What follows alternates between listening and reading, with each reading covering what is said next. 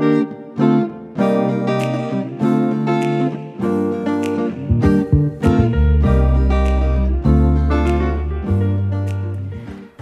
einer ganz besonderen Podcast-Folge begrüße ich euch heute im Denkraum. Schön, dass ihr da seid.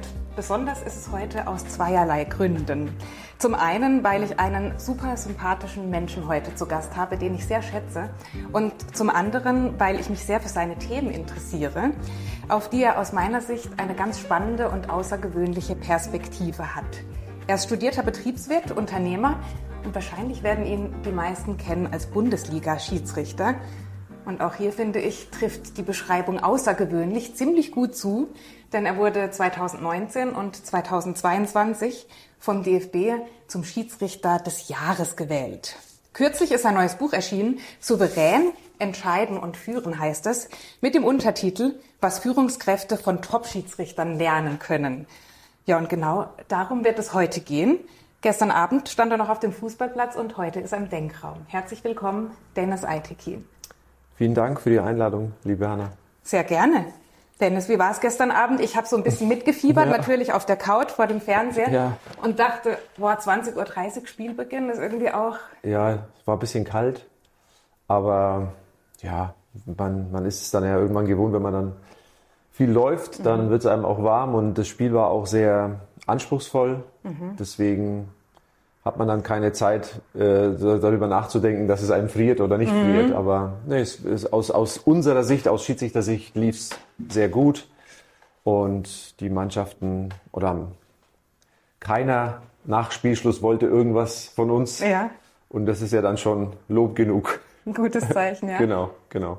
Spannend, dass du sagst anspruchsvoll. Ich hatte jetzt so den Eindruck, das ist ganz smooth gelaufen und eins zu eins auch kein spektakuläres Endergebnis. Ja, ähm, die Kunst ist es ja immer, dass es so einfach aussieht, mhm. ähm, dass quasi keine Baustellen entstehen oder, oder, oder irgendwelche Eskalationen entstehen. Und das bedarf wirklich einer wahnsinnigen, ständigen Kommunikation, aber auch einer Beobachtungsgabe, der Emo die Emotionen der Spieler einzufangen, auf sie einzugehen und äh, dann entsprechend so zu steuern und zu lenken, dass sie halt einem am Ende vertrauen und wissen, dass ich mich dann um die Situation kümmere und nicht mhm. die Spieler selber in irgendeiner Form von Selbstjustiz dann mhm. durchführen. Ja, da hast du auch ein besonderes Standing, sowohl seitens des DFB, der dich ja auszeichnet, als auch seitens der Fans und der Spieler. Ähm, lass uns mal eine kleine Zeitreise machen. Jahr mhm. 2008 habe ich in deinem Buch gelesen, erstes Bundesligaspiel, Hertha mhm. BSC gegen Cottbus damals. Genau. Und für dich so du bist angekommen, am Ziel auch irgendwie angekommen, ne? Ja. Nee, es war natürlich, ähm, wenn man, damals gab es tatsächlich 80.000 Schiedsrichter und wenn man es dann nach zwölf Jahren ungefähr in die Bundesliga schafft, von ganz unten zu den Top 24, ähm, dann ist es was ganz Außergewöhnliches, was ganz Besonderes. Ähm, gestern hatte auch ein Kollege tatsächlich sein erstes Spiel. Ich habe dem eine sehr lange, der Timo Gerach, der hatte, äh, ich habe ihm eine sehr lange Sprachnachricht geschickt, weil von diesem Moment, also dass er sich wirklich bewusst machen soll, wie wichtig dieser Moment ist, so ein erstes Spiel ähm, zu genießen oder auch Momente einzufangen und zu speichern, weil von, von den Momenten dort äh, zähre ich heute noch. Und es gibt so viel Energie, weil äh, was was Besonderes war, weil die Familie auch da war, weil Freunde da waren. Und das ist ja für uns sehr außergewöhnlich, weil in der Regel ist kein Mensch von uns da. Ja. Ist nicht wie bei den Spielern. Deswegen, ähm, ja, war es auch für mich damals was, was ganz Außergewöhnliches, was Besonderes, so das erste Spiel in Berlin. Ähm, und das war ein, ein ganz toller Start. Mhm.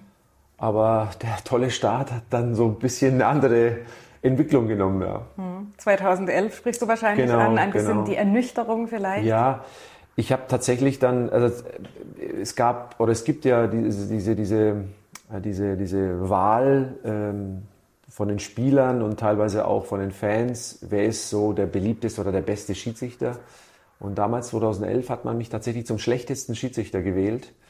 Und ähm, das hat mit schlecht ist was gemeint? Die Qualität deiner Arbeit oder ja, die Beliebtheit eher? Ja, das ist das ist eben genau die diese diese Thematik. Also das ist ja nicht greifbar ja. so richtig, sondern da wird die Frage gestellt: Wer ist der schlechteste Schiedsrichter oder ja. wer ist der beste Schiedsrichter? Und dann äußern Menschen irgendwas mhm. oder Spieler oder Verantwortliche und Damals war ich eben ähm, bei dieser Wahl, ähm, war ich tatsächlich dann von ein Drittel der Spieler zum schlechtesten Schiedsrichter gewählt worden in der Anfangsphase. Und ich habe mir gedacht, Wahnsinn, ich mache doch so viel, ich trainiere so viel und ähm, dann fängt man plötzlich an, alles zu vergleichen, logischerweise. Man, ähm, man geht analytisch ran an die Sache und sagt, okay, habe ich jetzt mehr Fehler gemacht, vielleicht als die anderen oder was ist ja, wo war jetzt das Problem?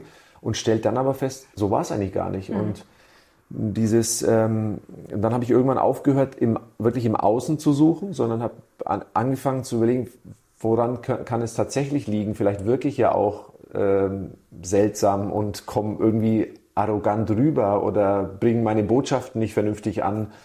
Und da bin ich dankbar, weil ich tatsächlich damals auch einen, einen sehr einen angenehmen Kollegen hatte, der in der Türkei Spiele leitet und der hat mir dann so ein paar Hinweise gegeben, hat gesagt, ey, du wirkst halt mit deinen 1,97 Meter schon sehr massiv, du musst überlegen, wie du in manchen Situationen dich vielleicht etwas zurücknimmst. Ähm, und, und ich habe mir dann halt einfach so ein paar Bilder angeschaut, die waren erschreckend, wie ich da auf die Menschen los bin. Und das war so die, die, die Hauptherausforderung. Und dann aber diese, auf, sich auf die Reise zu begeben, warum war ich so, mhm. das war eigentlich das äh, Spannende. Und da kam eben raus, dass ich tatsächlich so diesen wahnsinnigen Drang hatte, perfekt zu sein. Also ähm, man muss jetzt das vielleicht ein Stück weit so erklären, als Schiedsrichter empfindet man sich ja dann gut oder perfekt, wenn eine Entscheidung akzeptiert, also man pfeift und alle akzeptieren es und gehen. Aber so eine, so, eine, so eine Reaktion eines Spielers mal mit einer Nachfrage, sag mal, warum pfeifst du denn oder was, warum hast du denn jetzt gepfiffen, habe ich teilweise sehr barsch eben ja, abgeschmettert, auch mhm. in, in der Gestik und der Mimik, weil ich das als Angriff gewertet habe für mich. Und das habe ich eben komplett verändert, weil ich einfach versuche, das auf die individuellen Bedürfnisse der Spieler jetzt einzugehen. Und manche wollen es sehr umfangreich erklärt haben. Es mhm. gibt ja eben unterschiedliche Spielertypen, wie es auch unterschiedliche Menschentypen gibt. Mhm. Ähm, und ich versuche halt rauszufinden für mich, wer braucht welchen, äh, äh, welche Erklärungen, in welchem Umfang. Und mhm. das mache ich. Und ähm, ich glaube, das führt eben dazu, dass die Menschen und die Spieler tatsächlich merken, ich bin ernsthaft an ihnen interessiert. Mhm. Ähm, unabhängig von Status, unabhängig von, ob sie Superstar sind oder eben ein, äh, ein neuer, junger Spieler. Ähm, weil jeder Spieler und jeder Mensch hat aus meiner Sicht es verdient, auch ernst genommen zu werden und wahrgenommen zu werden. Und das versuche ich auf dem Platz letztendlich irgendwie zu leben. Mhm. Und das kommt an. Ich darf äh, gestern einmal zitieren. Hannes Hermann hat gestern auf Sky das Spiel kommentiert und okay. in einer Situation, wo du eine gelbe Karte gegeben hast, wo es ein bisschen knifflig war, sagt er, und das ist jetzt wörtliche Rede, ich habe es mitgeschrieben, das ist die große Stärke des Dennis Aitekin, das Kommunizieren, das Erklären, die Verbindung zu den Spielern. Und ähm, das sieht so leicht aus und ich kann mir aber vorstellen, dass das Konzentration braucht. Und du sagst ja, es geht um Individuen. Das heißt, du hast ja keine Patentlösung für alle, ja. sondern du bist ja ständig dabei zu beobachten, oder? So ja. stelle ich mir das vor. Ja. Also ich wehre mich absolut gegen so dieses ähm, Standardisieren, robotermäßig Leute auszubilden, auch, also das ist ich sag mal, auch früher, ganz am Anfang, äh, wie ich angefangen habe, hat man uns beigebracht, wie ich quasi Spieler ermahne oder wie ich mit denen umgehe und welche Gestik ich anwenden soll und wie ich dann mich hinstellen soll. Und irgendwann stellt man aber fest, ähm, wenn ich das bei allen so mache, du kommst da ja nicht durch, weil das, die Leute, das ist ja nicht echt. Und Echtheit ist ja eines der wichtigsten Faktoren, damit Menschen einem ja vertrauen. Und äh, die spüren ja sofort, Meint er das wirklich so oder ist er jetzt in seinem, in, seiner, in seinem Auftreten auch wirklich echt? Und das habe ich abgelegt irgendwann eben, weil ich für mich festgestellt habe, so kommt man nicht ans Ziel, so erreicht man nicht die Menschen. Und mir geht's nie. Ähm, also mein Treiber ist ja nicht irgendwie der beliebteste oder beste sonst was Schiedsrichter zu sein, sondern mein Treiber ist schon, meinen Job A, gut zu machen, aber vor allem, und das bereitet mir große Freude, diese Interaktion mit den Spielern. Weil das ist wirklich so angenehm, wenn Spieler dann auch, wenn man mal gegen sie entschieden hat, dann irgendwann vorbeikommen und sagen, ja, ich glaube, du hast recht gehabt und äh, so ganz normal oder mal so na nachfragen und sehr wertschätzend sind. Und das gibt mir wirklich enorm viel Energie, weil wir Schiedsrichter schießen ja keine Tore mhm. und wir feiern auch, deswegen werden wir auch nicht gefeiert oder sonst was. Und ähm, das muss man sich eben bewusst machen, dass das Thema dass man die Energie sich aus anderen Quellen ziehen muss. Ähm, und diese Quelle ist bei mir tatsächlich die Interaktion mit den Verantwortlichen, mit den Spielern. Ähm, mir gibt es wirklich sehr, sehr viel, wenn, wenn, wenn, wenn, wenn Menschen teilweise wirklich tolle Persönlichkeiten, so ein Christian Streich, ähm, oder auch andere Trainer auf einen zugehen und ähm, ja, einfach auch mal Feedback geben. Das gibt mir einfach das Gefühl, dass ich ein Teil der Fußballfamilie bin. Du hast mal in einer Dokumentation gesagt, die ich gesehen habe, das größte Kompliment im Grunde für alle Schiedsrichter ist, wenn man abends nicht in der Sportschau erwähnt wird. Ja, genau. Und da dachte ich, meine Herren, das ist aber auch herausfordernd, weil Anerkennung ja für uns alle wichtig Klar. ist. Das heißt, deine Kraft, wenn ich dich richtig verstehe, ziehst du aus den Begegnungen mit diesen Menschen, aus der Interaktion, aus dem Miteinander auch. Absolut. Und ähm, das, das klingt immer so banal, also oder oder es klingt immer so, dass man als Bundesliga-Schiedsrichter will man natürlich Bundesligaspiele zum Beispiel leiten. Und wenn ich dann mal in der dritten Liga Spiele leite, dann haben mich Journalisten gefragt, ja sag mal, äh, warum, warum bist du jetzt in der dritten Liga und ähm, ärgert dich das nicht? Und dann denke ich mir, mir ist es echt am Ende egal, ob ich erste, zweite, dritte oder welche Liga auch immer pfeife. Ich mache das ja gerne und die Menschen, ähm, die sind ja nicht weniger wert, weil sie jetzt in der dritten Liga spielen, sondern diese Interaktion, auch da bekommt man so viel Wertschätzung und natürlich auch viel Ablehnung. Das muss man auch, das gehört auch dazu. Ähm, aber diese, diese Momente einzufangen und das wirklich abzuspeichern, das ist so für mich äh, eine wesentliche Energiequelle, direkt jetzt im Zusammenhang mit mhm. dem Spiel. Es gibt natürlich andere Energiequellen, die man für sich dann entdecken muss. Ähm, das, das ist ähm, sehr, sehr wichtig auch, dass man nicht auf einer einzigen Säule sein Leben aufbaut. Das ist so der, mit der größte Fehler, ähm, die, den man machen kann, auch so, so rückblicken, wenn man alles nur auf seinen, seinen Wert nur über dieses Thema Schiedsrichterdasein mhm. ähm, ableitet und sagt, ich bin mehr wert, weil ich jetzt irgendwie ein toller Schiri bin oder sonst was, sondern man muss irgendwann sich diese, also diese Entwicklungsschritte gehen, zu sagen, okay, ich bin, klingt zwar so ein bisschen abgedroschen, ich bin gut, wie ich bin und ich bin auch liebenswürdig, auch wenn ich jetzt mal daneben liege als Schiedsrichter. Mhm. Und, aber das braucht wirklich, das ist ein Prozess und es braucht Zeit, um, um, um, um da ähm, dieses Bewusstsein auch zu erlangen. Mhm. Ja, ich habe gesehen, auch in der gleichen Doku, dass du auch bei deinem Sohn hin und wieder einspringst, wenn da mal Not am Mann ist. Also ja, auch das ähm, genau. gehört da dazu. Ich äh, versuche es mal in meine Worte zu fassen, deine Entwicklung so von demjenigen, der neu in der Liga ist, der das Regelwerk sehr stark im Kopf hat, der sehr genau. arg vielleicht auch mit seiner Funktion, mit diesem Status auch äh, eine gewisse Macht vielleicht verbindet, die er durch diese Auslegung der Regeln eben ja. ausüben kann hin zu jemandem, der eher die Verbindung sucht mit den Menschen, mhm. der dadurch aber überhaupt nicht an Qualität einbußen darf, ja sowieso auch gar ja. nicht, weil ja, eine bestimmte Qualität musst du liefern, aber eben sehr viel individueller und sehr viel menschlicher auch da unterwegs bist. Ja, also du hast es eigentlich ganz ähm, treffend formuliert oder zusammengefasst. Am Ende weg von dieses ich hatte auch so das Gefühl, dass ich in der Anfangsphase eigentlich nur mit mir selber beschäftigt war. Also so 0,0 mit meinem Gegenüber. Also ich habe Sachen gemacht, wo ich mir dann selber die Frage immer gestellt habe, ja, kam das jetzt gut an und so, also es ist auch eine gewisse Unsicherheit. Also am Ende ist es auch eine Unsicherheit, weil man ja ganz neu in so einer Liga, auf so einer Bühne, Spiele zu leiten, ist ja nicht ganz so leicht mhm. und dann ist man auch als junger Schiedsrichter natürlich noch etwas unbeholfen in der Interaktion mit Spielern, in der Kommunikationsfähigkeit auch.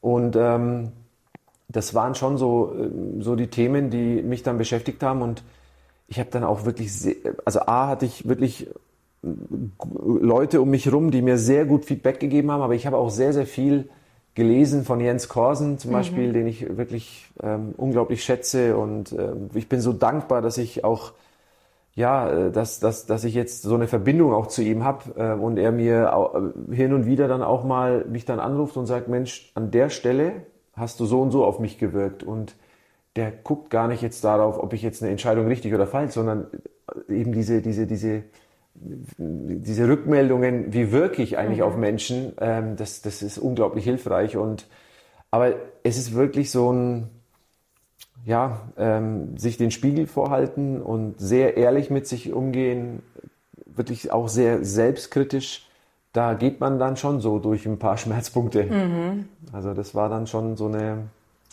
ja, das war dann schon eine besondere Reise. Mhm. Und der Wert Respekt, der hat für dich dabei immer, das lese ich jetzt in dem Buch, das lese ich auch ja. schon in deinem alten Buch, immer eine große Rolle gespielt. Ich möchte mal einen Satz äh, in Bezug auf die Führung daraus vorlesen. Wenn ich einen Rahmen schaffe, in dem alle Beteiligten respektvoll miteinander umgehen, dann werde ich zur Führungskraft auf dem Spielfeld. Also nicht nur zum Schiedsrichter, sondern zu einer Führungspersönlichkeit. Mhm. Wie, wie ist es mit dir oder wie, wie verhält es sich mit dem Respekt und der Führung? Wie stehen die in Korrelation für dich? Ja, ich meine, bei, bei, mir ist es so ein bisschen ja, geprägt durch die, ähm, durch die Schulzeit. Ich habe, ähm, meine Eltern haben, ich, also ich bin in Deutschland geboren und äh, mit sechs Jahren haben meine Eltern entschieden, dass ich in die Türkei äh, gehe zu meinen Großeltern, weil sie wollten wieder zurück äh, in die Türkei. Und ich war fünf Jahre dann alleine bei meinen Großeltern und mein Opa, also wenn man meinen Opa sehen würde, dann würde man sagen, das ist der perfekte Schiedsrichter. Das ist so ein, ja, ein, ein Mann wie ein Baum und hat eine wahnsinnige natürliche Autorität. Mhm. Und ähm, also man, wenn, der den Raum, wenn er den Raum betritt, dann nimmt man schon mal Haltung an. So viel Ehrfurcht hat man äh, vor ihm, aber diese Zeit hat mich halt ähm, unglaublich geprägt, weil ich auch in der Schule da, wenn der Lehrer reinkam, sind wir halt eben aufgestanden und wir hatten Einheitskleidung. Also das war, äh, wir hatten Respekt vor der Funktion, vor dem Alter, also all diese Basics letztendlich, die ich jetzt mal so äh, als Basics bezeichne. Und ähm, das ist ein Stück weit verloren gegangen, habe ich den Eindruck, äh, insgesamt jetzt aktuell, aber auch als ich dann nach Deutschland wieder zurückkam, äh, weil meine Eltern sich dann wieder umentschieden haben, weil sie mhm. hier bleiben wollten, war das für mich schon ähm, die ersten Jahre sehr speziell, weil den ersten Schultag in Deutschland, kann, an den kann ich mich immer noch sehr, sehr gut erinnern. Wenn dann, also das war so eine Unruhe und dann haben Leute irgendwelche Äpfel gegessen und ich dachte mir, oh Gott, ähm, weil bei uns herrschte damals schon sehr strenge Regeln. Und wenn du da irgendwas gegessen hast im Unterricht, da hat der, der, der Direktor, hast du dann mit einem Lineal auf die, auf die flache Hand was bekommen. Also es war schon nicht ohne. Und deswegen war's, ist, ist es in mir so reinprogrammiert, dass man auch vor Leuten A, Respekt hat, aber auch im Umgang, dass, ähm, dass jetzt ähm, der eine jetzt nicht mehr wert ist als der andere. Und deswegen reagiere ich auch manchmal, ähm, also es gibt so ein paar rote Knöpfe bei mir äh, und an einer davon ist eben, dass ich, wenn mich ein Spieler zum Beispiel nicht beachtet, also wenn ich mit ihm rede und der schaut irgendwo, dann, dann bin ich da sehr deutlich und sage, wenn ich mit dir rede, dann schau mich wenigstens an. Und dann erschrecken sie immer. Und äh, weil ich einfach glaube, dass es dieses Gesehenwerden mhm. ist halt am Ende des Tages in mich so ähm, reinprogrammiert, dass ich sage, ich möchte ähm, auch das aber umgekehrt, dass die Spieler spüren, dass ich sie sehe. Und ich glaube, wenn man das jetzt auch in, das, in den, ins Unternehmen transferiert, wenn ein Mitarbeiter das Gefühl hat, Mensch, der sieht mich, mein, meine Führungskraft, mhm. dann ähm, ist das eine ganz andere Basis. Und ich meine, es gibt ja zig Studien, die das belegen, dass Menschen ja nicht das Unternehmen verlassen, sondern sie verlassen ja die Führungskraft. Mhm. Ähm, das sind ja so, äh, das ist, äh, das ist eben, das kann ich nur bestätigen, dass äh, auch jetzt auf dem Spielfeld, wenn die Spieler spüren, ich bin ernsthaft an, ihr, an ihnen interessiert. Und da gibt's wirklich welche, die dann rumlaufen manchmal, wo ich mir denke, was ist mit dem heute los? Ich, wenn man die über Jahre kennt. Mhm. Und eine so eine ganz banale Frage manchmal, was ist mit dir los heute? Löst plötzlich in den Spielern, ja, zurzeit schwierig, mit dem Trainer, Diskussion, etc. Also die, die reden dann plötzlich mit einem. Mhm über Sachen, wo ich mir denke, cool. Und wenn man denen dann ernsthaft eben das Interesse signalisiert, das gibt denen halt, ähm, man merkt, sie, sie finden es sehr wertschätzend und so ist es ja auch im Unternehmen. Wenn Mitarbeiter mhm. spüren, dass die Führungskraft ähm, ernsthaft an einen interessiert ist, dann entwickelt es eine unglaubliche Energie und Dynamik. Mhm. Und gleichzeitig dann auch diese Menschlichkeit, hast du vorhin gesagt, ja. in, vielleicht auch in dem Sinne zu sagen, ich bin auch nicht perfekt, ich mache nicht immer alles richtig, ich ja. gehe zwar als kompetente Führungskraft voran und gebe den Weg vielleicht auch vor, aber dennoch darf ich mir eingestehen, eben auch nicht alles richtig zu machen. Und ich denke da an eine Situation, Saison 2021, 22 mhm. zurück, die du auch im Buch beschreibst, auch wieder, wir sind wieder in Freiburg, wir sind wieder bei ja. Christian Streich, ja. ähm, wo eben irgendwie ein Chaos war, auch mit, mit dem äh, VR irgendwie gab es eine Torsituation, ja. wo die Frage war, war Handspiel oder war kein Handspiel. Und die hatten reklamiert und ihr hattet gemeinsam geschaut mit den Assistenten und habt eben festgestellt, kein Handspiel, reguläres Tor. Und letztlich ist rausgekommen, es war aber abseits. Genau, ja hat aber niemand draufgeschaut. Und ja. deine Reaktion war großartig. Vielleicht magst du ja. mit uns teilen, was nee, du gemacht hast. Es war eine besondere Situation deswegen, weil wir ähm, ein Freiburger Spieler hat tatsächlich Hand reklamiert. Äh, ein Mainzer Spieler hat ein Tor geschossen und ähm, dann reklamierte der Freiburger Handspiel. Ich habe das dann an die, ähm, an die Kollegen in Köln, an den Videoassistenten weitergeleitet, dass gerade eben eine eine Reaktion von den Spielern, äh, von dem Freiburger Spieler kam, dass, dass er Handspiel fordert. Und die haben dann angefangen zu prüfen. Und wir haben ja in Köln 25 bis 30 Kameraperspektiven. Das muss man sich mal vorstellen. Da muss der arme Junge, der da vor diesem Bildschirm sitzt, innerhalb von wenigen Minuten, auch wenn das keiner ähm, da muss ich halt eine Lanze auch für die Videoassistenten in Köln brechen. Es ist wirklich eine besondere Aufgabe, wenn du da 25 bis 30 Kameraperspektiven in, weniger, in wenigen Minuten durchleuchten musst. Und manche Situationen sind leider halt nicht schwarz oder weiß. Und deswegen brauchen die auch ein Stück weit. Und er hat sich so fokussiert auf dieses Handspiel und hat alle Perspektiven geprüft, geprüft. Und irgendwann sagt er zu mir, also Dennis, wir sehen hier kein Handspiel, das Tor ist korrekt. Sie haben aber in dem Moment vergessen, dass quasi der Pass zu diesem Spieler da, da stand er knapp im Abseits. Das heißt, mhm. das Tor hätte so nicht zählen dürfen. Und es ist uns tatsächlich dann durchgerutscht in diesem Prozess. Und ähm, nach dem Spiel haben wir dann diese Info bekommen, dass es eben eine Abseitsstellung vorlag und das Tor nicht hätte zählen dürfen. Und ich habe mir dann überlegt, okay, wie geht man jetzt mit so einer Situation um? Weil die Medien wollten natürlich äh, ein Interview auf der einen Seite, aber für mich war es ganz, ganz wichtig, dass man ähm, zunächst mal die Leute abholt, die tatsächlich auch davon, darunter leiden. Und es war in dem Fall natürlich, wenn du als Spieler, so ein Spiel ging dann, es ging dann 1-1 aus, äh, das Spiel ging genau 1-1, glaube ich, aus. Und es, es war dann so, dass ich dann in die Kabine dann auch zu den Freiburgern gegangen bin und habe dem Christian Streich auch gesagt, ich habe gesagt, Herr Streich, äh, ich habe mir das gerade angesehen, äh, wir haben da eine Abseitssituation übersehen. Ähm, das, das, das es ist sehr ärgerlich. Ich kann verstehen ihre, ihre Enttäuschung, dass, dass, sie da, dass sie da letztendlich ähm, sich denken, okay, wie kann das passieren? Aber ich versichere Ihnen, ich werde mich persönlich dafür einsetzen, dass wir einen Prozess definieren, damit es nicht nochmal vorkommt. Also eine gewisse Struktur auch der Entschuldigung, dass man mhm. nicht so pauschal einfach nur dieses, viele Menschen wissen ja gar nicht, wie man sich ernsthaft und ehrlich entschuldigt. Mhm. Also dieses Sorry, wie oft sagen Leute Sorry, aber man merkt, also es kommt bei mir gar nicht an, dieses und deswegen war es mir sehr wichtig, ihm das auch persönlich und auch der Mannschaft dann zu sagen, weil es ist, wir machen Fehler und es gibt Fehler, die sollten nicht passieren, aber sie passieren halt. Und ähm, klar, und dann, nachdem ich das der Mannschaft und dem Christian Streich auch gesagt habe, sind wir dann ja bin ich dann auch vor die Kameras äh, getreten und da ist natürlich sofort, jeder stürzt sich ja auf diesen Videoassistenten und und für mich ist halt wichtig, ich bin der Verantwortliche, ich bin die Führungskraft in dem Fall, die das alles verantwortet. Und wenn uns da was durchrutscht, dann bin ich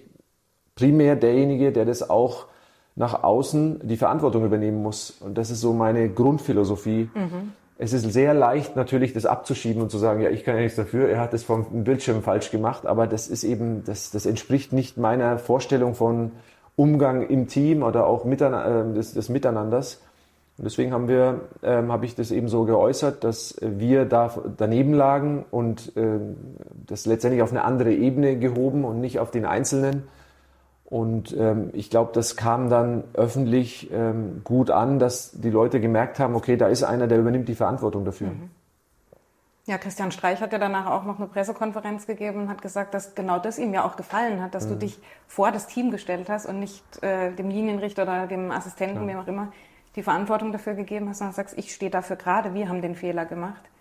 Nee, absolut. Ich glaube, das Thema Fehlerkultur, ähm, gut, die Wissenschaftler sprechen ja von der psychologischen Sicherheit. Mhm. Also dieser Zustand, wo Mitarbeiter oder Kollegen äh, äh, ja proaktiv, mutig ähm, und, und, und kreativ letztendlich agieren. Und diesen Zustand erreicht man nur wenn, wenn, wenn die Leute oder auch jetzt in meinem Team, wenn sie wissen, der wird uns nie verkaufen vor der Kamera. Und das ist so mein, mein, mein oberstes Credo, dass ich sage, ich möchte die Verantwortung übernehmen, auch wenn es sehr offensichtlich ist, dass ein Teammitglied von mir den Fehler gemacht hat. Und ähm, es gibt so viele Situationen, wo die Jungs, also meine Assistenten sozusagen, mir so viele Spiele auch gerettet haben, mhm. teilweise über 70, 80 Meter was reinrufen, obwohl sie es nicht reinrufen müssten. Ähm, das machen sie aber, weil sie wissen, ich kann gut filtern, also die Informationen auf der einen Seite gut filtern, auf der anderen Seite übernehme ich aber Verantwortung, wenn es da, daneben geht, weil mhm. äh, wenn sie zehnmal was reinrufen, ist es neunmal extrem wertvoll und hilft mir in der Situation. Mhm. Und wenn es dann mal einmal falsch ist, sich dann hinzustellen und zu sagen, er war's, mhm. das fördert natürlich jetzt nicht unbedingt eine Fehlerkultur und auch nicht das Miteinander im Team. Mhm. Und das ist mir eben sehr, sehr wichtig, dass wir da ähm, tatsächlich einen Umgang haben, ein Vertrauens, äh, eine, eine, eine, dass, die, dass sie mein Vertrauen spüren. Und umgekehrt ist es eben auch so, dass ich weiß, ähm, wenn, wenn, wenn, wenn ich mal was mache, da sind da, da sind alle, die, die stehen zu mir, sie leiden mit mir und äh, wir, wir freuen uns natürlich gemeinsam und dann wird es halt schön, weil wir reden ja nicht nur über Fußball und wenn die spüren, dass ich gerade ein bisschen Theater mit meiner Tochter habe oder mhm. wenn irgendwas ist familiär, dann leiden sie mit mir, dann wissen sie auch, okay, heute ist er vielleicht so ein bisschen ähm, nicht ganz so stark und hat halt vielleicht nicht die Haltung, die er sonst hat, dann spüren die das sofort. Einer, die merken sofort, ob ich, ob ich quasi die Stärke habe, dieses Spiel zu leiten und wenn ich sie nicht habe, dann kommen sofort Sicherheitsmechanismen. Mhm. Also dann, also wir haben so ein paar Sicherheitsstufen eingebaut bei uns im Team. Wenn ich zum Beispiel drei, vier, fünf Minuten nicht rede, dann kommt sofort die Frage, bist du noch da, bist du online? Also online im Sinne von, mhm. bist du wirklich im Spiel? Bist du da? Oder bist du in Gedanken wieder sonst wo?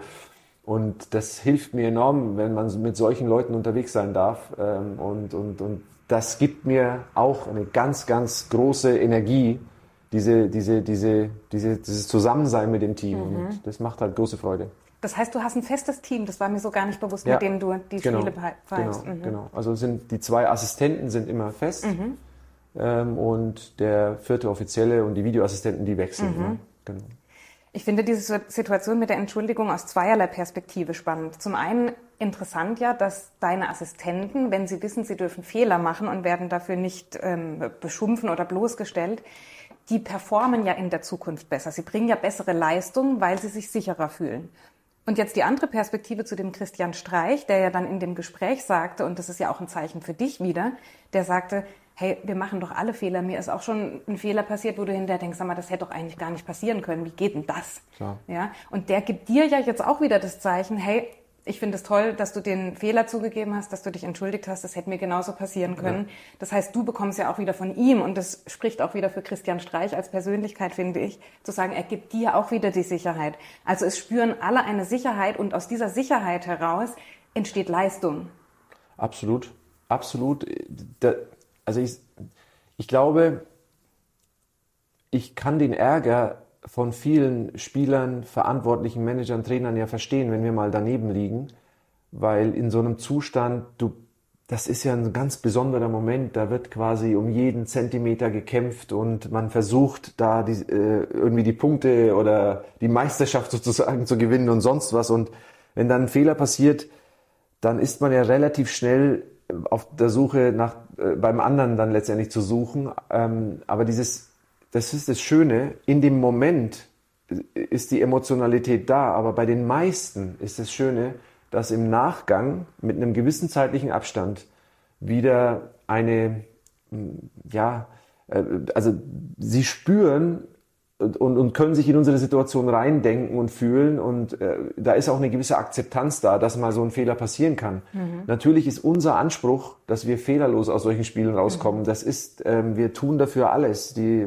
Menschen, die das, manche glauben ja, der fährt da am Samstag hin zu so irgendeinem Spiel und dann pfeift er irgendwie vier, fünf Mal nach links und sechs Mal nach rechts und dann mhm. fährt er nach Hause und äh, das ist alles so leichtfertig. Also der Aufwand dahinter ist so enorm, was wir da äh, betreiben müssen, damit wir überhaupt in so einer Funktion auch ähm, Verantwortung zu übernehmen, Entscheidungen zu treffen.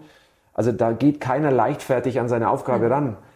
was bei uns eben äh, die Aufgabe erschwert ist, die Erwartungshaltung äh, in Bezug auf, sobald Technik eingesetzt wird, mit Einführung des Videoassistenten, ist die Erwartungshaltung äh, so, dass die Menschen sagen, okay, jetzt ist Technik im Einsatz, also muss 100% Trefferquote sein. Mhm. Und ähm, da wird vergessen, dass trotzdem ein Mensch hinter dieser Kamera, äh, also hinter diesen, diesen Bildschirmen sitzt und auch natürlich auch eine, in, in, in, in dem Moment ein Gefühl hat und dieses Gefühl dann auch äußern muss, die Bilder bewerten muss. Und da ist der Faktor Mensch nach wie vor existent. Mhm. Aber das wird eben vergessen und ähm, da merke ich halt, dass uns noch öffentlich, zumindest beim Videoassistenten, die Akzeptanz fehlt. Mhm. Und da müssen wir eben durch sehr klare und konsequente Schritte daran arbeiten, dass wir eine höhere Akzeptanz bekommen. Und es geht am Ende dadurch, dass wir die Arbeit transparenter machen, mhm. ganz klar kommunizieren ähm, und, und, und, und auch letztendlich uns bewusst machen, dass dort Menschen sitzen und eine 100%-Quote nie mhm. erfüllt werden kann. Im Optimalfall schon, aber mhm. leider eben geht dann doch das ein oder andere Mal durch. Das heißt, für euch ist das eine Unterstützung im Grunde? Absolut. Also mhm. wir sind total äh, froh, dass wir den Videoassistenten mhm. haben, weil du musst dir vorstellen, das Spiel ist so schnell geworden, dass wir bestimmte Situationen gar nicht mehr erfassen können. Und ähm, du kommst auch die, teilweise, wenn du nicht immer einen Schritt voraus denkst im Spiel, mhm. kommst du den Spielern schon gar nicht mehr hinterher. Weil ich meine, ich bin 44, ich meine, da spielen Spieler, die sind 19, 20, die, ja, die nehmen mir auf 100 Metern wahrscheinlich 80 ab. Also da, da, da hast du keine Chance, wenn du da nicht immer einen Schritt voraus denkst. Und das sind halt einfach so Themen, die, ähm, die, wo wir wissen, okay, da gibt's noch einen doppelten Boden, der uns absichert, Allerdings ist der Anspruch als Entscheider natürlich auf dem, Pla äh, auf dem Platz die Entscheidung selber zu treffen und vor allem richtig zu treffen. Mhm. Das ist ja die, das ist ja die Grund, unser Grundgehen ist, wir wollen die Entscheidung selber treffen und im Optimalfall richtig. Mhm. Und das alles unter Umständen, die ja nur nicht optimal sind, um eine Entscheidung zu treffen. Wir alle würden vielleicht sagen, da reflektiere ich ein bisschen, da überlege ja. ich mir pro, contra und dann ja, treffe ja. ich hinterher eine gute Entscheidung. Du hast gerade beschrieben, diese Schnelligkeit dieses Spiels, das ja auch immer schneller wird. Wie gelingt es? Du hast gerade schon das Vorausschauen ja. erwähnt als eine Technik. Was kann man noch tun, um in so einer Situation gute und richtige Entscheidungen zu treffen? Ja, vielleicht so mal eine Zahl, dass du es mal gehört hast. Man hat ja mal analysiert, wann Zuschauer den Schiedsrichter als zögerlich, zaghaft und unsicher empfinden und die Zeit zwischen quasi Situation passiert und bis der Pfiff kommt, ist 0,8 Sekunden. Alles darüber hinaus empfinden die Zuschauer schon unsicher und zaghaft. Und 0,8 Sekunden klingt jetzt im ersten, wenn man es mal hört, sehr schnell. Auf der anderen Seite ist es tatsächlich eine ewige Zeit, mhm. wenn man bei bestimmten Situationen auch ähm, Automatismen entwickelt hat. Mhm. Das heißt, es gibt Situationen äh, oder es entstehen Situationen, bestimmte Positionen, wo ich sofort weiß, aha, wenn das passiert, muss ich nur mit B, C und D reagieren. Also eine, A, eine Situation A entsteht und ich rufe dann nur einen Automatismus ab. Mhm. Das ist am Ende ähm, vielleicht beim Sanitäter ist es ja auch so, der kommt zu einem Unfallort, screent ganz kurz die Situation und da sitzt jeder Handgriff automatisiert. Mhm. Es sind vordefinierte Prozesse ähm, und das sind, also die leben wir halt auch auf dem Platz. Das mhm. heißt, wir haben sehr, sehr viele Situationen, wo wir aufgrund eines muss das erkennen, das ist jetzt die Situation und da weiß ich aus den vergangenen Spielen, da bedarf es eben einer Reaktion B, C und D. Und das rufen wir sehr häufig ab. Das ist eines der sehr wichtigen äh, Strategien, die wir anwenden. Es gibt aber auch ähm, noch eine andere Strategie, dass man sehr menschenorientiert sein sollte in den Entscheidungssituationen. Das mhm. heißt, der Mensch an sich gibt schon sehr, sehr viel Reaktionen, äh, also aufgrund seiner Mimik, Körpersprache, Gestik bietet Zusatzinformationen, die man einfangen muss. Und das geht nur und es gelingt tatsächlich nur, wenn man die innere Ruhe hat, sich den in dem Moment den jeweiligen Spieler zum Beispiel, der in die Situation involviert ist, so genau anzusehen und den, der am nächsten dran steht, weil beide geben Signale ab und es gibt Erstreaktionen ähm, von Spielern, die können sie nicht unterdrücken und das bietet mir Zusatzinformationen. Ich sage nie, dass wir jetzt auf Basis einer äh, Reaktion eines Spielers äh, entscheiden. Aber wenn ich eine, sagen wir mal, 70 Prozent Fakt, Fakten habe und was wahrgenommen habe und die letzten 30 Prozent mir fehlen, hole ich mir zum Beispiel und über so, ein, so eine Strategie Zusatzinformationen. Aber da muss man wirklich sehr menschenorientiert sein und ähm, man sitzt ja, wie oft sitzt man in Meetings? Wie oft sitzt man mit Menschen zusammen und achtet 0,0 auf sein Gegenüber, auf die Gestik, Mimik. Man sagt was und viele reagieren ja, also diese Mikromimik vor allem. Also wenn man da ganz genau hinguckt, dann erkennt man ja was. Und es bietet einem so viel Zusatzinformationen und das ist für uns ähm, ein sehr, sehr wichtiger Baustein. Ich habe gelesen, auch der Blick dann zum Schiedsrichter ist ein Indiz. Ja. Ne? Also gerade wenn man was falsch ja, gemacht ja. hat und so das Gefühl hat, hm, darf das Tor zählen? Eigentlich habe ich da was Unerlaubtes gemacht. Ja. Also sobald der Blick zu dir geht, sagst du, ist schon mal ein es, Zeichen, äh, der ist sich selber gar nicht sicher, ob er alles richtig gemacht ja, hat. Es, es ist schon so, dass Spieler, also ein Spieler, der ein Tor schießt zum Beispiel, der würde nie zum Schiedsrichter gucken, wenn er, wenn er weiß, das Tor ist sauber mhm. und alles ist gut. Ähm, wenn er aber ein Tor schießt, wo er unmittelbar vor der Torerzielung ein Handspiel, Foulspiel oder irgendwas anderes gemacht hat, ist so die erste Reaktion, er guckt ganz kurz zum Schiri, um zu prüfen, habe ich es wahrgenommen. Es ist so eine ganz kurze Reaktion, also es ist ein ganz, ganz kurzes Zeitfenster. Mhm. Und äh, man muss natürlich als erfahrener Schiri diese äh, Impulse, diese, diese Zusatzinformationen eben dann wahrnehmen und offen sein und interessiert sein an dem Menschen, weil sonst rutscht es einem durch. Und wenn man, und da gibt es so tolle Beispiele, wo Spieler letztendlich machen sie was und dann stehen sie mit zwei erhobenen Händen da und schauen schon zum Schiri. Also es bietet ja so viel Zusatzinput. Aber ja, das kommt eben über die Jahre. Man entwickelt tatsächlich solche Detail, so ein Detailwissen oder Erfahrungswissen auch über, über die Jahre erst. Ich, ich habe es vorhin ja gesagt, ich war am Anfang ja nur mit mir selber beschäftigt. Mhm. Da sind mir solche Informationen komplett durchgegangen. Mhm. Und ähm, da war ich eher mit was ganz anderem beschäftigt und da habe ich auf sowas null geachtet. Und heute versuche, es ist ein permanentes Screenen von Analysieren von Emotionen. Gibt es eine emotionale Reaktion bei dem Spieler A oder beim B? Ist irgendwas? Äh, wie gehe ich auf sie ein? Ähm, und dann wirken manchmal so Spiele völlig entspannt. Und dann sagt ja, ja. jeder, da ist nichts. Aber keiner sieht, wie häufig ich an einem Spieler einfach nur vorbeilaufe und sage, ich habe es gesehen, lass ihn in Ruhe, ich mache das. Oder mhm. ich pass auf, es passiert dir nichts. Also, dass sie das, wenn Menschen und Spieler das Gefühl haben, ich kann dem vertrauen, er übernimmt das, mhm. dann begehen sie eben keine, machen sie keine Selbstjustiz oder mhm. machen keine Dummheiten, äh, die dann vielleicht in der Folge zu Platzverweisen oder sonst was führen. Gelingt mir nicht immer, weil ich leider Gottes halt auch nicht jedes Mal jede Emotion einfange oder selber manchmal emotionalisiert bin. Das ärgert mich dann am meisten, wenn ich selber emotionalisiert mhm. bin. Aber das passiert halt und ich verzeih mir das dann auch und sage, okay, mein, du bist ja halt auch ein Mensch und ähm, deswegen lebe ich und liebe ich das, was ich da mache, ähm, weil ich merke, man ist am Leben, man, man darf auch ein Stück weit mal dann daneben liegen und ähm, das, das ist eben die, die große Faszination in der Aufgabe. Mhm.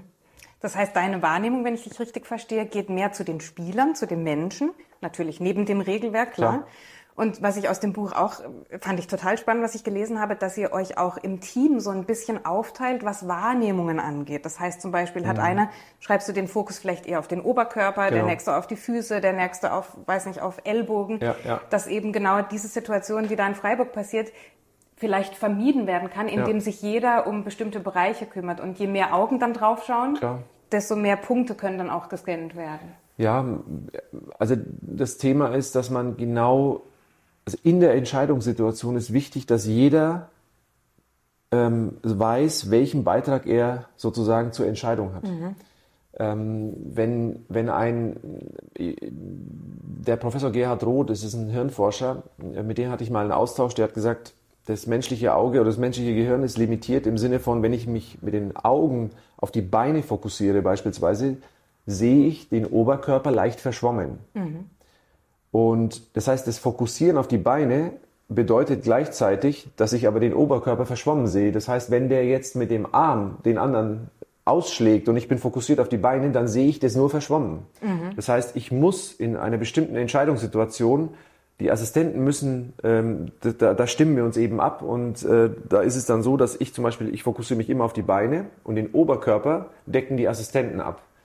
Und ähm, dann gibt es eben ganz klare Kommunikation, wenn im Oberkörper alles, äh, wenn da nichts, äh, kein, kein Foulspiel lag, dann kommt ein ganz kurzer Hinweis, oben sauber. Also das ist auch unser mhm. Codewort im Spiel. Wenn oben nichts ist, dann sagt der Assistent oben sauber. Und wenn unten eben auch nichts ist und er fällt, dann wissen wir, wenn oben nichts ist und unten ist auch nichts, dann ist er halt jetzt vielleicht durch einen Windstoß gefallen oder sonst was. Mhm. Das heißt, wir verteilen letztendlich die, die, die, ähm, den Fokus, damit wir in der Wahrnehmung am Ende der, im Optimalfall zur richtigen Entscheidung kommen. Und so gibt es eben sehr, sehr viele einzelne Situationen, wer wohin schaut, wer welchen Fokus hat. Und ähm, ja, man, mal gelingt es einem, in den meisten Fällen gelingt es uns, aber es gibt eben auch Situationen, wo aus irgendwelchen Gründen der Fokus plötzlich verschoben wird. Keine Ahnung, ein Spieler äh, sagt was und der Assistent ist kurzzeitig abgelenkt, dann verpasst er diese Situation oder bei mhm. mir oder ich bin kurzzeitig abgelenkt und dann klappt es eben nicht. Deswegen ist es eine hohe Disziplin auch erforderlich in bestimmten sehr schwierigen Situationen, dass man seinen Fokus hält auf das, was man abgesprochen hat im Vorfeld. Mhm. Und das ist eben, ähm, hat da eben sehr viel mit Vertrauen zu, dem, zu, der, zu den Leuten, mit denen man zusammenarbeitet, zu tun, mhm. aber auch damit, dass ähm, man ähm, die Fähigkeit hat, den Fokus zu halten, auch wenn es unruhig wird. Und das diskutieren wir dann im Team. Wir schauen uns die Situation an, analysieren und ähm, bereiten das auf und sagen, okay, in der Situation machst du bitte das. Äh, oder fühlst du dich damit wohl oder willst du eine andere Rolle einnehmen? Und das diskutieren wir. Und da, da gibt's halt zig Situationen, äh, wie wir mhm. sowas analysieren. Und so gehen wir an die Sache ran. Wie gesagt, sehr häufig gelingt's, aber es gibt mhm. eben sehr, sehr viele Situationen, wo wir dann auch daneben liegen, weil einfach diese Geschwindigkeit dann teilweise nicht, nicht zu halten ist. Mhm. Ich versuche das gerade in die Unternehmenswelt zu übertragen und zu überlegen, was kann das für Führungskräfte, für Unternehmer bedeuten in Bezug auf Entscheidungen treffen. Und was ich spannend fand bei dem, was du gerade sagtest, ist, dass Menschen verstehen müssen, wo genau ihr Beitrag liegt bei dieser Fragestellung. Weil das erscheint mir doch äh, zentral zu sein. Wie häufig ist es so, dass eine Gruppe an Menschen zusammenkommt, Entscheidungen trifft und eigentlich keiner so recht weiß, für was bin ich jetzt zuständig, mhm. als welche Kompetenz gehe ich in dieses Gespräch. Und dazu sagen, diese Aufgaben und Beitragsbereiche sind klar kommuniziert, dass dann im Großen eine gute Entscheidung getroffen werden kann. Das scheint mir wichtig. Absolut. Ähm, das, also das Wissen, was ist mein Beitrag und wo bin ich wirklich, wirklich absolut der Experte mhm. und wo kann ich einen sehr guten Input liefern. Dieses Bewusstsein ähm, zu haben und zu entwickeln und dann auch dem Team zur Verfügung zu stellen, ist enorm wichtig. Das ist, das ist so für mich ein, ein, ein zentraler, äh, zentraler Punkt. Das große, die große Herausforderung ist aber, viele Menschen ähm, werden passiv, viele Mitarbeiter werden passiv, weil sie, die sagen dann nichts, weil sie dieses Vertrauen vielleicht nicht haben von dem Vorgesetzten. Und da kommt dann eben diese zweite Komponente ins Spiel. Ich glaube, Menschen agieren ja eben nur dann proaktiv, wenn sie wissen, also meine, übertragen jetzt auf das Spielfeld, der ruft, meine Jungs rufen auch über 80 Meter mir Sachen rein. Wie häufig gibt es im Unternehmen Leute, die so ein tolles Wissen haben, aber keinen Input geben, weil sie sich denken, ja, ich halte mich mal lieber zurück, wer mhm. weiß, dann reagiert er vielleicht äh, äh, komisch, der Vorgesetzte oder sonst was. Das heißt, die Menschen nicht abzuwerten in ihren Rollen, zu sagen, der ist jetzt nur ein einfacher Angestellte oder der ist jetzt nur ein Assistent, jetzt mhm. in meinem Fall. Ich, für mich sind die alle gleichberechtigt. Ich habe nur die Verantwortung und ich muss es halt transportieren. Und es ist ein Baustein. Und sobald die Leute sich wertgeschätzt fühlen in dem, was sie an Beitrag leisten, mhm. entwickelt es eine unglaubliche Kraft. Und, und ähm, ich finde, es werden so viele Leute unterschätzt einfach in Unternehmen, die wirklich nur weil sie jetzt noch im, äh, in der Ausbildung sind oder sonst was, können die auch ganz gra äh, gravierende Themen aufdecken oder einen Input leisten. Und da müssen wir hinkommen, dass wir die Menschen wieder sehen und sie in ihrer Rolle, wenn sie was äußern, auch ernst nehmen. Und ähm, da stelle ich halt fest, dass es eben noch äh, an der einen oder anderen Stelle mhm. ähm, Unternehmen gibt, wo vielleicht so noch diese ganz klassische Hierarchie und mhm. da wird dann so, ja, der soll erstmal und mhm. das ist eben, da bin ich jetzt komplett weg davon, weil ich mhm. einfach sehe, dass, ähm, dass es unglaublich viel mit den Menschen macht. Mhm. Sie fühlen sich wohl, sie geben Input und sie sind, sie sind gerne, sie machen ihre Aufgabe gerne. Mhm. Und da ist dann keiner in der Rolle, ich bin jetzt nur der kleine Assistent, bei einem, Schied, bei einem Schiedsrichter, sondern der, der ist, der, der, sie fühlen sich eben ähm, gleichwertig und das Gefühl zu vermitteln und auch das zu leben, das ist so das Wichtigste, so in, in, in, mhm. was, was so diese Teamkombination anbelangt. Und das ist ja auch dann das, du hast den Respekt erwähnt, was Unternehmen erfolgreich macht. Und das sind ja deine Erfahrungen zum einen, das zeigen ja aber auch Studien, die sind da auch vielfach ja, zitiert ja, in deinem ja. Buch. Also es liegt auf der Hand, dass ein respektvoller und wertschätzender Umgang mit Menschen sie zu Bestleistungen bringt. Absolut. Und zu einem Verbindungsgefühl zu dem Unternehmen und so weiter ich beobachte das auch in meinen Respekttrainings, die ich mache mit Führungskräften.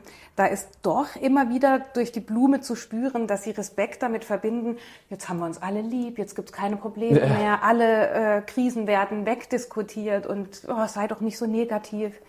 Und das meint ja Respekt aber gerade nicht. Es geht ja, und da hast du ja eine schöne Definition gefunden, zu sagen, dass ich jemanden sehe, dass ich seine Stärken erkenne, dass ich ihn entsprechend einsetze, dass ich Bedürfnisse verstehe, dass ich auf Gefühle Rücksicht nehme, dass ich mich für Menschen interessiere ja. im Grunde. Ne? Das ist absolut. Das ist Was ich nur so feststelle, ist auch beim Thema, wenn man dann Führungskraft ist, glaubt man, dass wenn ich mich zu sehr für den Menschen interessiere und vielleicht eine gewisse Nähe entwickle, dass man dann plötzlich die Neutralität verliert oder sowas. Und also jetzt bin ich ja Schiedsrichter. Das heißt, das ist ja, also Neutralität ist bei uns in die Gene reinprogrammiert. Das heißt aber, und, und, und über die Jahre habe ich eben festgestellt, man kann total konsequent sein und dabei aber trotzdem eine gewisse Empathie haben und man kann absolut objektiv sein und trotzdem herzlich zu den Leuten. Also mhm. die, ähm, dieses, das eine schließt das andere eben nicht aus, dass man sagt, äh, wenn ich jetzt äh, mit jemandem respektvoll und mit einer gewissen Empathie und mit einer Herzlichkeit umgehe und ich bin jetzt Führungskraft, äh, so diese vermeintliche Nähe, die da entsteht, das hat, hat überhaupt nichts damit zu tun, dass man in seiner Rolle bestimmte Entscheidungen auch sehr konsequent umsetzen mhm. kann.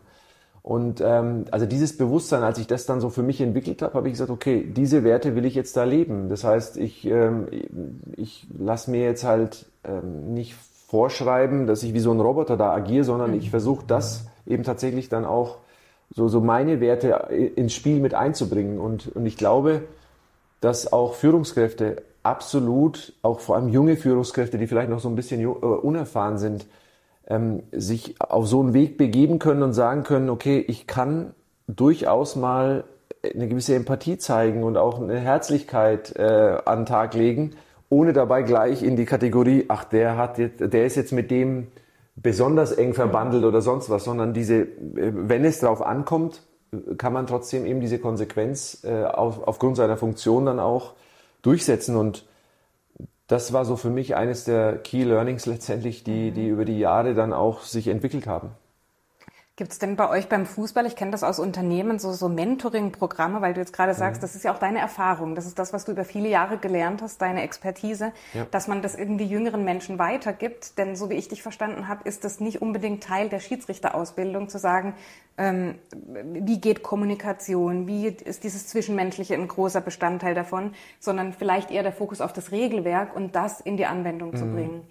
Also klar, das Regelwerk und die Umsetzung der Regeln ähm, in der Praxis, das ist der Schwerpunkt. Natürlich haben wir auch Beobachter oder Coaches, die dann zu den Spielen kommen, mhm. die einen Hinweise geben, die sagen, pass auf, in der Situation vielleicht ein bisschen ruhiger oder macht es bitte so oder macht es so.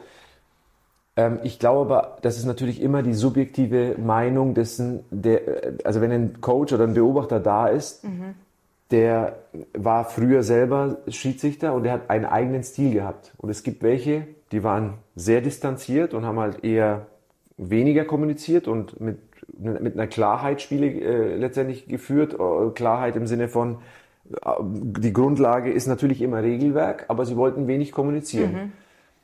Die Entwicklung im Fußball ist aber so, auch die jungen Menschen, die Spieler, die sind 18, 19, die sind selbstbewusst, die haben ähm, ne, die, die, sind wirklich eloquent und die können sich ausdrücken. Sie sind, sie, sie, sie haben eine, sie haben den Anspruch und wollen auch ernst genommen werden, auch wenn sie 18 oder 19 sind. Mhm. Und ähm, diese Veränderung, der, der muss man natürlich Rechnung tragen, auch als Spielleiter oder eben als Führungskraft, zu sagen, okay, es ist eine andere Zeit, ich muss mit den Leuten anders umgehen und interagieren.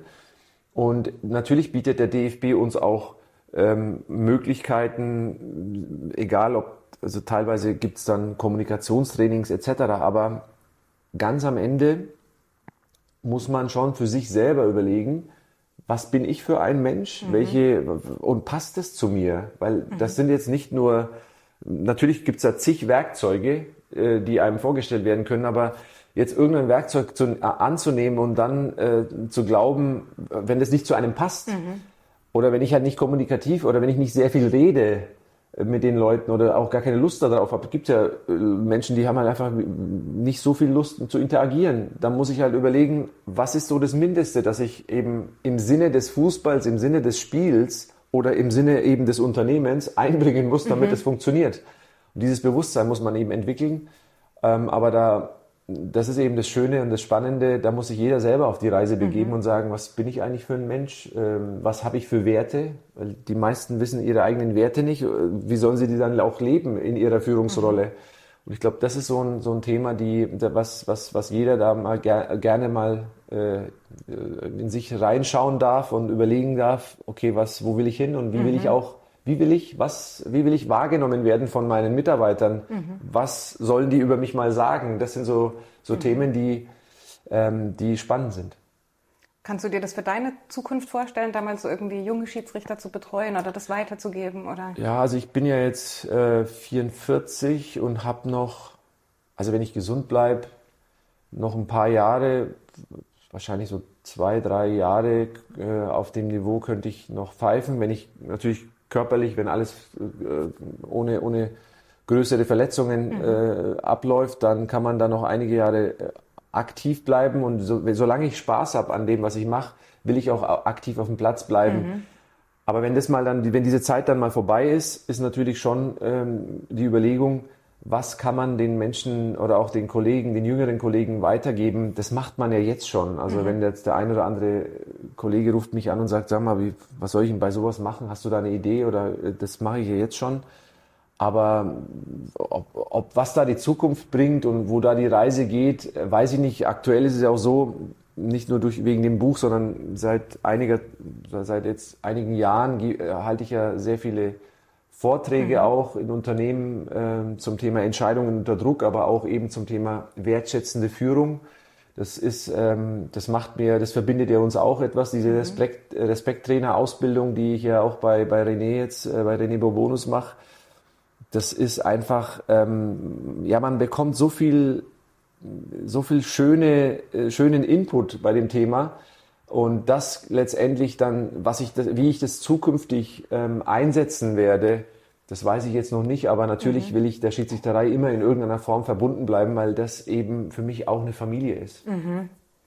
Ja, du hast von Werten gesprochen. Ich kann mir vorstellen, dass man, wenn man seine Werte kennt und weiß, wie man Leben gestalten möchte und auftreten möchte, vielleicht auch, dass einen das auch leiten kann, dass ja. man gar nicht die großen Zukunftspläne braucht, genau. dass man weiß, was kommt in zwei Jahren, sondern sich eher die Frage stellt, welcher Mensch möchte ich sein, welchen Beitrag will ich leisten ja. und dann ergeben sich Dinge vielleicht auch absolut, in der Zukunft. Absolut. Vielen Dank, Dennis. Das war ein wunderbares Gespräch und ich glaube nicht nur für Schiedsrichter lehrreich, für alle, die gern Fußball schauen, sondern vor allem auch für diejenigen, die Führungspositionen haben und in Unternehmen Verantwortung übernehmen. Ja. Ganz lieben Dank. Also ich habe zu danken, Hanna. Ähm, ich wollte es auch noch sagen, ich habe äh, in den letzten Wochen habe ich so ein bisschen mein Training umgestellt und seit ich laufe sehr lange, stundenlang teilweise auf, auf so einer Laufbahn und ähm, also dein Podcast hat mir wirklich meine Trainingseinheiten so kurzweilig gestaltet und weil du so tolle Leute da, ähm, da hast, die so, so schöne Gedanken teilen. Deswegen danke für deine Arbeit und ähm, ich hoffe, du machst es noch ganz, ganz lange dass ich äh, immer kurzweilige Trainingssession habe. Das ist eine schöne Motivation für mich. Vielen ja, Dank, lieber danke, Dennis. Danke.